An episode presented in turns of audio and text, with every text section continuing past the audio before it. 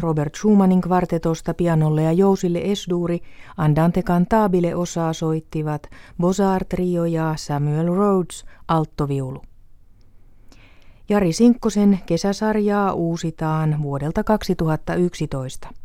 Musiikkia ja mielentiloja jatkuu viikon kuluttua ja jo ensi tiistaina 11. sarjan seuraava jakso.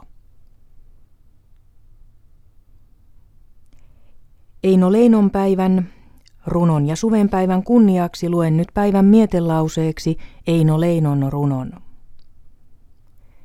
Filosofeeraava ylioppilas.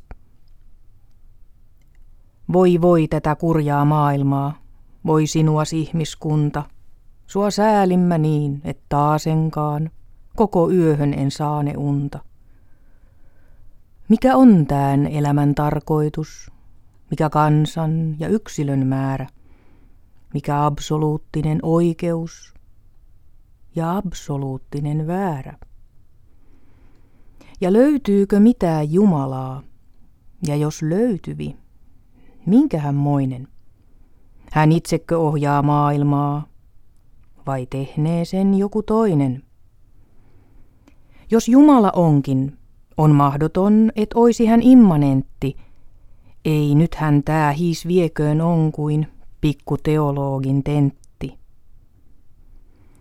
Mut kurjaa, sen minä tiedän vaan, on reistata maailmassa, kun laina jo huomenna lankeaa ja tyhjä on miehen kassa.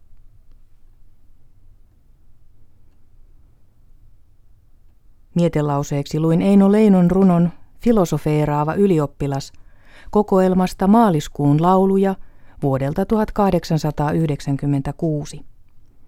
Tämän viikon mietteet valitsi Kaisa Pulakka.